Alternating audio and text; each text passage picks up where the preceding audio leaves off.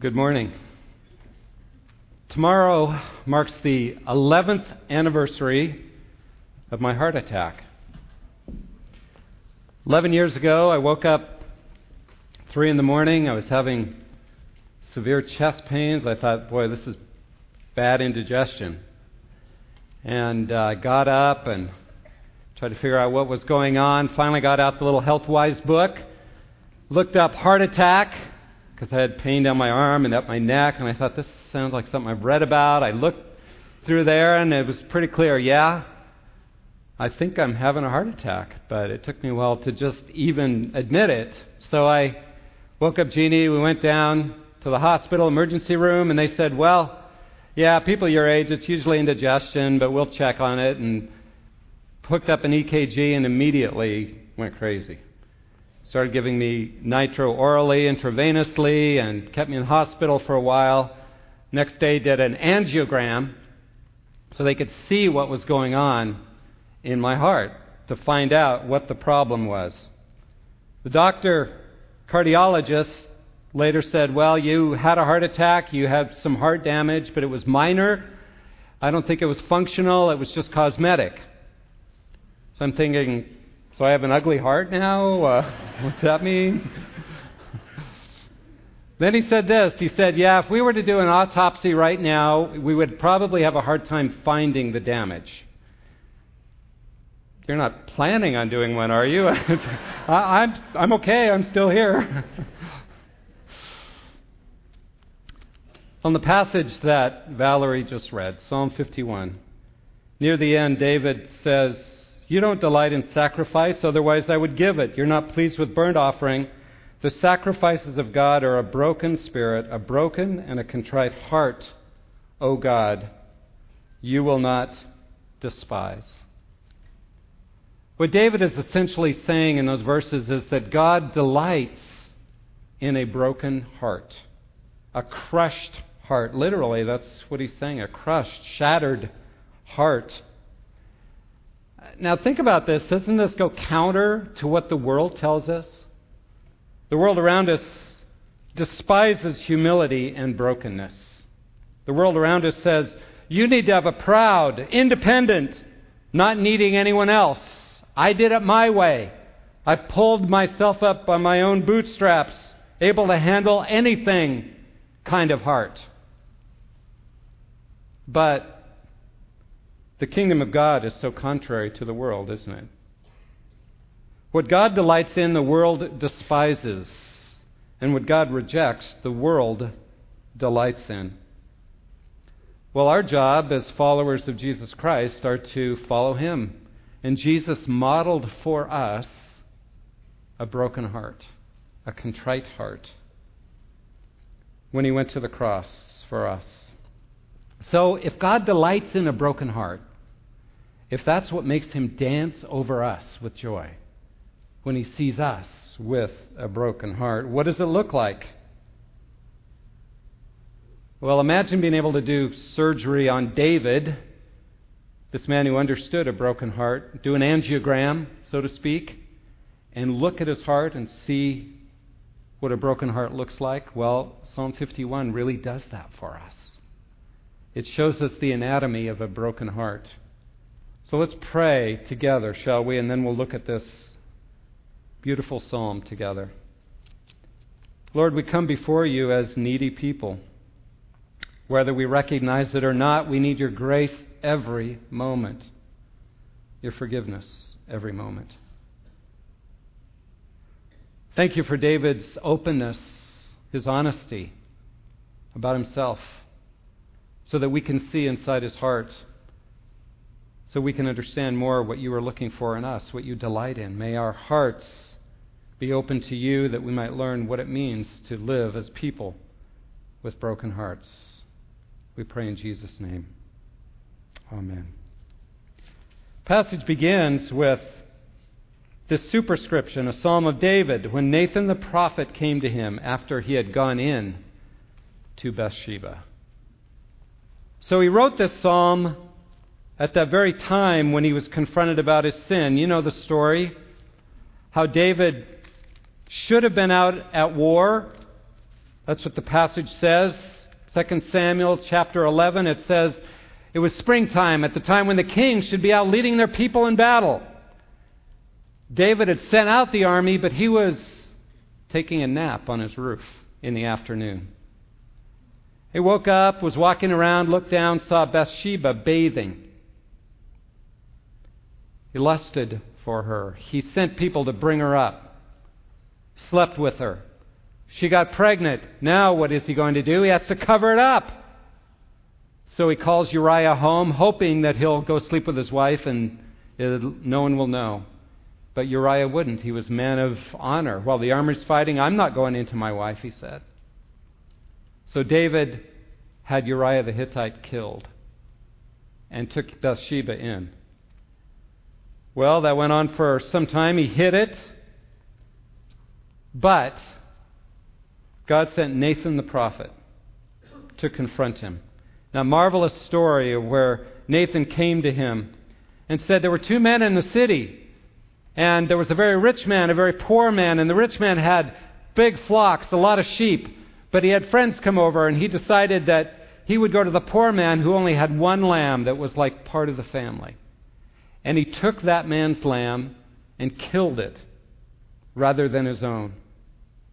And David was angry. David says, it says, David's anger burned greatly against the man. He said to Nathan, As the Lord lives, surely the man who has done this deserves to die.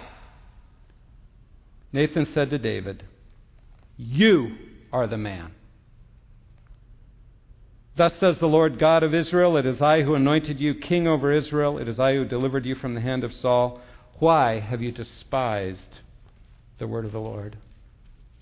And at the very time of David being confronted with his own sin, he wrote Psalm 51. It's a wonderful picture for us of how to deal with our own sin before God and what it means to have a broken heart. He begins in these first couple of verses by saying, Be gracious to me or merciful to me, O God, according to your loving kindness, according to the greatness of your compassion. David begins by reminding himself of three qualities of God's character God's grace or mercy, God's loyal love, his loving kindness, God's compassion. You see, David knows something we always need to remember, and that is our only recourse before God is to appeal to God's gracious character. Not anything we do or can do can earn any kind of right standing before God. It's only God's character of compassion and grace that allows us to come before Him. David is king. He knows that everything he does affects the whole nation. But what I appreciate about David here is notice that he doesn't attempt to appeal to anything else other than God's character for mercy. He doesn't say, I promise I'll work harder to be good. He doesn't say, Look how good I've been in the past. I am a man after your own heart. He doesn't say, God, look what a great king I've been. Will you forgive me? No. He comes and he realizes the only recourse, the only appeal he has is God's grace, God's character, God's compassion. And he didn't even have the cross to look back to like we do. He had learned about God's compassion, God's love, but we have the cross. And so when we see our sin, when we fail, when we blow it, we can always look back and say, God, I appeal to you on the basis of the cross your compassion, your grace shown to me on the cross. I have nothing else to appeal to. And in the second verse, he mentions three different ways that he has sinned. Wash me thoroughly from my iniquity and cleanse me from my sin. Oh, and at the end of verse 1 Your compassion, blot out my transgressions. He talks about three different characteristics of God he mentions three ways he has sinned, three descriptions of his sin. First, transgressions. Transgressions are where there's a line. You know that to step over that line is wrong, and yet you choose to do it. That's a transgression. You cross the line. The second word he uses for sin means to miss the mark. I'm living life my own way, and I just fail to live up to what God wants me to do and be. The third word he uses is a word that's translated iniquity often. It's talking about the deeper sinfulness, the deeper, deeper bent of my heart that says, deep down, I want to rule my own life. I don't want to trust you, God. I want to be the boss of my own life. I want to sit on the throne. I'm a rebel deep in my heart. And so, what David appeals to in this as he faces his own sinfulness as he says, essentially, I need all that God is to deal with the depths of my own sinfulness. I'm helpless without God's grace. And if you want a good summary of what a broken heart is, that's a good summary. I am helpless without God's grace. I need you. I need your grace. I need your forgiveness every moment of my life. So that's just the introductory verses. Now he goes on to give, I think, three pictures of the anatomy of a broken heart. First is that a broken heart is a confessing heart, verses 3 through 6. A broken heart is a confessing heart. He says, I know my transgressions, my heart's ever my sins ever before me. Against you, you only have sinned and done what is evil in your sight, so you're justified when you speak and blameless when you judge. The first thing he does to confess is essentially David saying, I have done wrong. I have done wrong. I've done evil. What I did was bad. And again, David gives no excuses, no blaming Bathsheba. She shouldn't have been on that roof, God, you know. I mean, it's partly her fault. No, he doesn't say that. He says, I chose to do wrong. No blaming someone else, no quickly admitting it and then, okay, you need to forgive me now. No, he says something interesting in verse 3 My sin is ever before me. David's really looking at his sin and what he's done and what he can learn from that about himself. Now, not that God wants us to just be morbidly introspective and just gazing at our sin all the time. But I appreciate what he does do here. He says, I look at it, I look at the reality of it, I don't take it lightly, it's always before me. I think David is responding in a way that's unusual for us. I think we tend to say, Well, I did it when we're caught. I did it, but, but, but I'm a victim of bad parenting. But I was going through a stressful time. I made a bad choice, but, you know, I'm really a pretty good person most of the time. Well, I did it, but you need to forgive me now. You know, we, we have our excuses or our ways of kind of deflecting and not really looking at it, blaming someone else, like Adam and Eve did immediately, you know. They were confronted with their sin and rebellion against God, and Adam says, Well, the woman you gave me, well, not my fault. And she says, Well, the snake made me do it, the serpent. But David doesn't blame Bathsheba or anyone else. He just says, I did it. I did it. Early in our marriage, first few years, uh, Jeannie discovered I was hard to confront. Because if she brought something up to me that she was disappointed about in me or in our marriage, I really couldn't handle it. I was so committed. I, I'm a pastor. I have to have it together. And so if she confronted me about something, brought something up, I would either say, okay, okay, I'm wrong, I'll fix it, and just try to fix it. But I wasn't really looking at it. Dismiss, I dismissed it too quickly. Or I would find some excuse to deflect it from me. And it took a while for me to learn and to hear what I was doing. Not that I do it all right now, but I think it's a tendency for all of us to want to deflect our sin. David says something really interesting in verse 4 Against you and you only I have sinned. Well, wait a minute, David. You did terrible things. You essentially raped Bathsheba. You murdered her husband. You affected the entire nation when you did it. How can you say against God and God only you sinned? I think what he's saying is that David is seeing that the enormity of his sin against God is so great. When we choose sin, it's essentially against God, and our rebellion against God is so big that it makes everything else dim in comparison. And so he ends verse 4 by saying, I deserve whatever judgment you give me.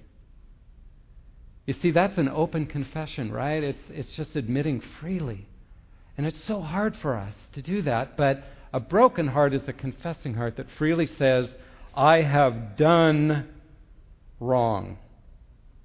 Doesn't minimize it. He actually kind of blows it up on a big screen for God, for himself, and all of us to see. I think that's healthy. Now, I'm not saying that or suggesting that we should go around trumpeting our sin to everybody. Guess what I did?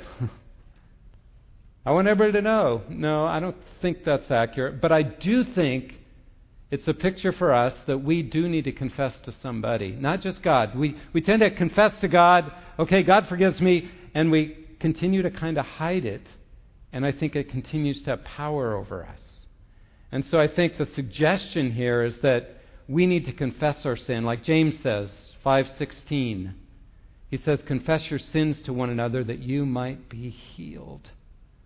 Real healing comes when we let others, some others, see what we've done. Well, he continues to confess by not just saying, I have done wrong, but in 5 and 6, verses 5 and 6, he takes it further and he says, You know, what I've learned from this is I am wrong. I am sinful. I not only did sin, but I am wrong. I am sinful. And he talks about how I was brought forth in iniquity. In sin, my mother conceived me. I believe what he's saying there is he's saying, I was born with the DNA of sinfulness. From the womb, I had this bent to go against you, God, and to go my own way. I, even in the womb, verse 6, was morally accountable to you, even from the womb. Essentially, what he's saying is, My sin has taught me something about myself, and that is, I am a sinful mess. and unless, God, you work in my life, I am lost. Oh, I can kind of look pretty good a lot of times, I can kind of control it a lot of times, but what I've learned is that there's something in me that has a bent to turn away from God, just like Paul learned. He talks about it in Romans 7 where he says this, verse 19 For the good that I want, I don't do, but I practice the very evil I do not want. But if I'm doing the very thing I do not want, I'm no longer the one doing it, but sin which dwells in me. I find then the principle that evil is present in me, the one who wants to do good. Both David and Paul learned from their failure that I have a problem. I have a cancer in me that I can't get rid of. Now, just as a little aside, notice what David is saying here. He's saying, even in the womb, I was morally accountable, God, to you.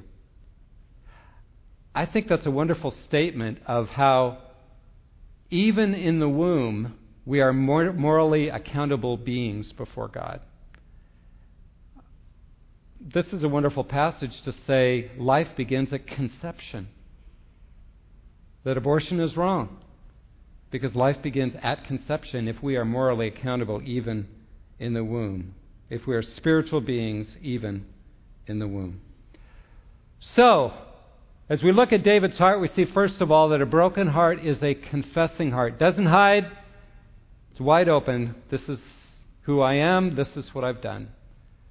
Secondly, then, the next step David takes us on, the next part of his heart that we get to see through this angiogram of Psalm 51 is that a broken heart is a dependent heart. Dependent heart. If you're really facing, I'm a mess, how do you deal with it? Three common responses for us, I think, is one, we take it too lightly. We try to deflect. We don't want to think about it. Another wrong response, I think, is that we get overwhelmed with guilt. And we live in regret. We kind of punish ourselves, beat ourselves up, thinking maybe if I just punish myself enough, then I'll feel better.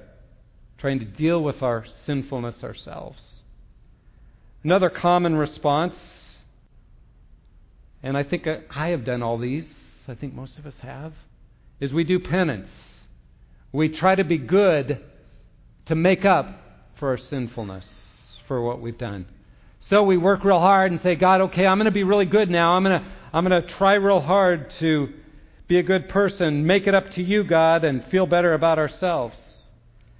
But if we're really honestly facing what a mess we are inside, we'll realize there's nothing we can do to take care of our sinfulness ourselves. We need God to act, or we are lost. And that's where David goes here. He doesn't use any of those other ways of trying to deal with his sin, but he goes right to God because he understands that he is bankrupt. Some of you have been through incredible financial difficulties. Probably most of us have at times in our lives, and we work real hard to pay off our debts or to make it, figure out how to deal with it. But some of you have reached a point in your life at times where you came to the end of yourself and you realized, I can't deal with this financial mess myself. And you've had to declare bankruptcy. That's what David is doing spiritually here. That's what a broken heart reflects. Lord, I am completely bankrupt before you. I can't deal with this mess. I need you to act. So, what does he do? What does David do in his bankruptcy? He cries out for God to act. He's dependent on God. A broken heart is a dependent heart that says, God, I need you to work. I can't deal with it myself. So in verses 7 through 9, he cries out to God, and I summarize it by saying he's crying out for God to forgive him. Forgive me, Lord. Take away the guilt of my sin. He uses some beautiful illustrations here to try to reflect that, several. He uses cleanse me with hyssop, purify me with hyssop, so that I may be clean. In the Old Testament, hyssop was a plant that the priests would dip in blood, the blood of the sacrificed animals, and then would use it for purification. One of the things he would purify is a leper. A leper can't deal with his leprosy himself. But the purification comes from the priest. He uses another picture. He says, Wash me that I may be whiter than snow. That word for wash is really a laundry term. Uh, the way they did laundry in those days is they would take, you know, a wash tub or something or do it in the river or whatever they had. They would put the clothes in there, soak them, put in the soap, and then they would stomp on them, beat on them to get the stains out. Essentially, that's what David is saying here. Oh, Lord, my stain goes so deep in me, I need you to launder me, to wash me, to make me whiter than snow. I can't do it myself. Wash me. Wash me. Another illustration he uses where he says in verse 9, Hide your face from my sins and blot out all my iniquities. That word for blot means to take a dish and wipe it clean, erase everything that's in there. Essentially, what David is saying here is Lord, I got such a stain that's so deep. I need you to take everything you have to clean me, to forgive me, to take away my stain, my guilt, my punishment. Verse 7 through 9. Then he continues to cry out to God in verses 10 through 12. And essentially, what he's saying in verses 10 through 12 is not just forgive me, but change me. Lord, I'm a mess and I can't change myself. I need you to change me. Notice how beautifully he puts it. Create in me a clean heart, O God, and renew a steadfast spirit within me. Create something new in me, God. That word for create really means to create something out of nothing. It's used in Genesis 1 1. In the beginning, God created the heavens and the earth. There was nothing. and God spoke, and created something out of nothing. And David's saying, Man, I got nothing to bring to you but my sinfulness. But will you create something new in me? Create in me a new heart, a heart that longs to have a steadfast spirit, one that doesn't waver and, and run away from you and come back and try to do and no i want a steadfast spirit. A steadfast spirit is one that sticks to you is faithful to you and to your covenant. I want a willing spirit he says in verse 12 sustain me with a willing spirit. Give me the kind of spirit that wants to follow you lord that wants to do your will. He recognized that only god can change me. Please lord create something new in me. He says something interesting in verse um, 11, where he says, Don't cast me away from your presence. Don't take your Holy Spirit from me. What is David saying there? We come from a New Testament perspective, and for us to say that, don't take your Holy Spirit from me, is, would be a way of saying, I'm afraid of losing my salvation. I'm afraid I'm not going to be a Christian anymore. Don't take your Holy Spirit from me. And we know that we don't have to be afraid of that. Once the Holy Spirit's in you, He'll never leave.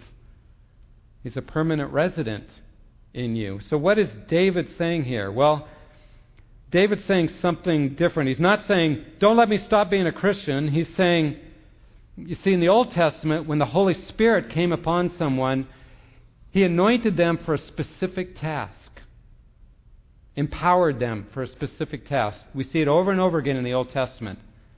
The Holy Spirit didn't come permanently on believers until Pentecost, when the power, power of the Holy Spirit was poured out on all believers, and so every believer since has the permanent resident, the Holy Spirit, in them. But what David is essentially saying is don't take away my empowering to be king, to minister in your name. Keep using me to bless others. Don't take away my ministry. essentially what he's saying. So David shows us that a broken heart is a confessing heart, totally open about my sin and my sinfulness. Secondly, a broken heart is a dependent heart that looks to God to deal with the mess that I am and depends on Him day by day and minute by minute.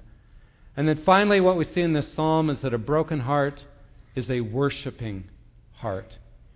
A heart that, because of what it's been through, has learned to worship God and longs to worship God for what He's done. You see, sin shuts us up before God. It causes us to say, I have nothing to say, God. I'm a sinner, period. No excuses, but what David cries out for in verses 13 through 17 is, Lord, open my lips that I might praise your name, because you've forgiven me. You've given me new life. You are at work. You have done what I've asked, and therefore I want to teach others what I've learned. I want to declare publicly your righteousness. I praise you. So he tells his story of God's forgiveness and grace in the face of his sin. Let me just ask you this Do you have a story of God's forgiveness, of God's grace, God's compassion? How you have sinned against him and yet he has stepped in and forgiven you and begun to change you. Let me encourage you to do what David does, because that's part of praising God, worshiping him. Tell your story. Tell your story so that God might get the praise for what He's done in restoring you and bringing life to a broken heart. So, what David has learned, we're back to verse 16 and 17 from this journey he's been on, is that God doesn't delight in sacrifices. He doesn't want our religiosity. He doesn't want us to work hard to make it up to Him. In fact, what God delights in is a broken and contrite heart. He doesn't want religious activity. He wants a confessing heart, a dependent heart, a worshiping heart, a heart that's crushed by its own sinfulness, depends on God for restoration, and praises Him as the only one who can bring forgiveness and life. And I really believe this attitude we're to have, this brokenheartedness, is not something just for when we blow it big time like David did. I think He wants us to live in the reality of our brokenness every day with a constant kind of repentance, a constant awareness before God. I'm a sinner. I need God every moment. I'm depending on you. Work in my life, God, and I will praise you and worship you for what you're doing. There's an interesting word in verse 17. At the end, it says, A broken and contrite heart, O God, you will not despise. That word despise is a key word back in 2 Samuel in this whole incident of David's sin. Because when Nathan confronts David, listen to what he says in 2 Samuel 12, verses 9 and 10. Why, Nathan says, have you despised the word of the Lord by doing evil in his sight? You've struck down Uriah the Hittite with the sword, have taken his wife to be your wife, and you have killed him with the sword of the sons of Ammon. Now therefore the sword shall never depart from your house, because you have despised me, and have taken the wife of Uriah the Hittite to be your wife. Nathan says, Sin is essentially despising God's word. It's despising Him. It's saying, I'm not going to take you into account. I am going to do what I want to do. And now, David, as he writes Psalm 51, recognizes that in us there's this tendency to think, when I face my sin, if I really look at it, God must be so angry with me, He must despise me. Uses the same word. But notice what David has learned. He says, A broken and contrite heart you will not despise. God isn't angry with you if you sin, if you're willing to confess it, to become dependent on Him, to look to Him to deal with it, come to Him with nothing but your brokenness. God doesn't despise it. In fact, He dances over you with joy. He delights in it when we come to Him and simply admit, I need you, God, because I'm a sinner. I like the way Charles Spurgeon put it. He said, A heart crushed is a fragrant heart. Just like a flower that's been, the petals have been crushed and it releases the fragrance. A heart crushed is a fragrant heart. When we allow sin to do its work, we recognize our brokenness before Him. That's the kind of heart that God uses to build His kingdom. Not a proud, arrogant heart that says, I can do this for you, God. Yeah, we're, come on, let's go do it. No, the kind of heart that builds God's kingdom is the kind of heart that Jesus modeled for us. A heart that says, I'm desperately dependent on you every minute, God. Let's go. I'll follow you because of your grace on me. Now, the psalm ends with these two verses that seem real out of place superficially. By your favor, do good to Zion, build the walls of Jerusalem, then you'll delight in righteous sacrifices, burnt offerings, etc. Now, wait a minute, David. You just said God doesn't want sacrifices. And you're ending your psalm by saying, Do good to Zion so that you know, you'll delight in our sacrifices. What are you saying, David? Some scholars think these two verses were added later because they didn't like what David said. I think David wrote them. I think what David is saying is this Please restore the people of God. I've sinned against them, I've done damage to the people of God by my sin. Please restore them so that we might, as a community, worship you. Sometimes we think our sin only affects us, but David's recognizing that that's never true. No matter how alone you might think you are, if you're a body of part of the body of Christ, if you sin, it affects the whole body. That's a clear teaching of Scripture. So he's crying out, Restore all your people, not just me, that we might really worship you. A final note David had consequences for his sin. Nathan says, Because you chose to rebel against God, the baby that was conceived in your sin with Bathsheba will die. And that baby did. But God's restoration is amazing, folks. Because think about it God gave David and Bathsheba another son. That son was Solomon. Solomon, his name means shalom. It's from the word shalom, from peace, wholeness. God has restored me. And Solomon became arguably the greatest king that Israel ever had seen. What a marvelous gift of restoration. God wants to restore you and me if we will simply come with a broken heart, confess our sin, depend on Him to deal with it, and worship Him as a result. God is a gracious, redemptive God who, when we come to Him with a broken heart, He pours out His grace on us. And we can come to Him with our sin because He has dealt with it on the cross. He loves us, He saves. He's a redemptive God. He's gracious, merciful, and loving. Let's pray. Oh Lord, what a marvelous picture of your goodness to us. And what a convicting picture of our own brokenness and lostness before you. May we live in that reality, the brokenness day by day of our sinfulness, but your goodness, that our lives might be a testimony to all others of what a redemptive God you are, that you are a God who saves. We give you praise and thanks. Amen.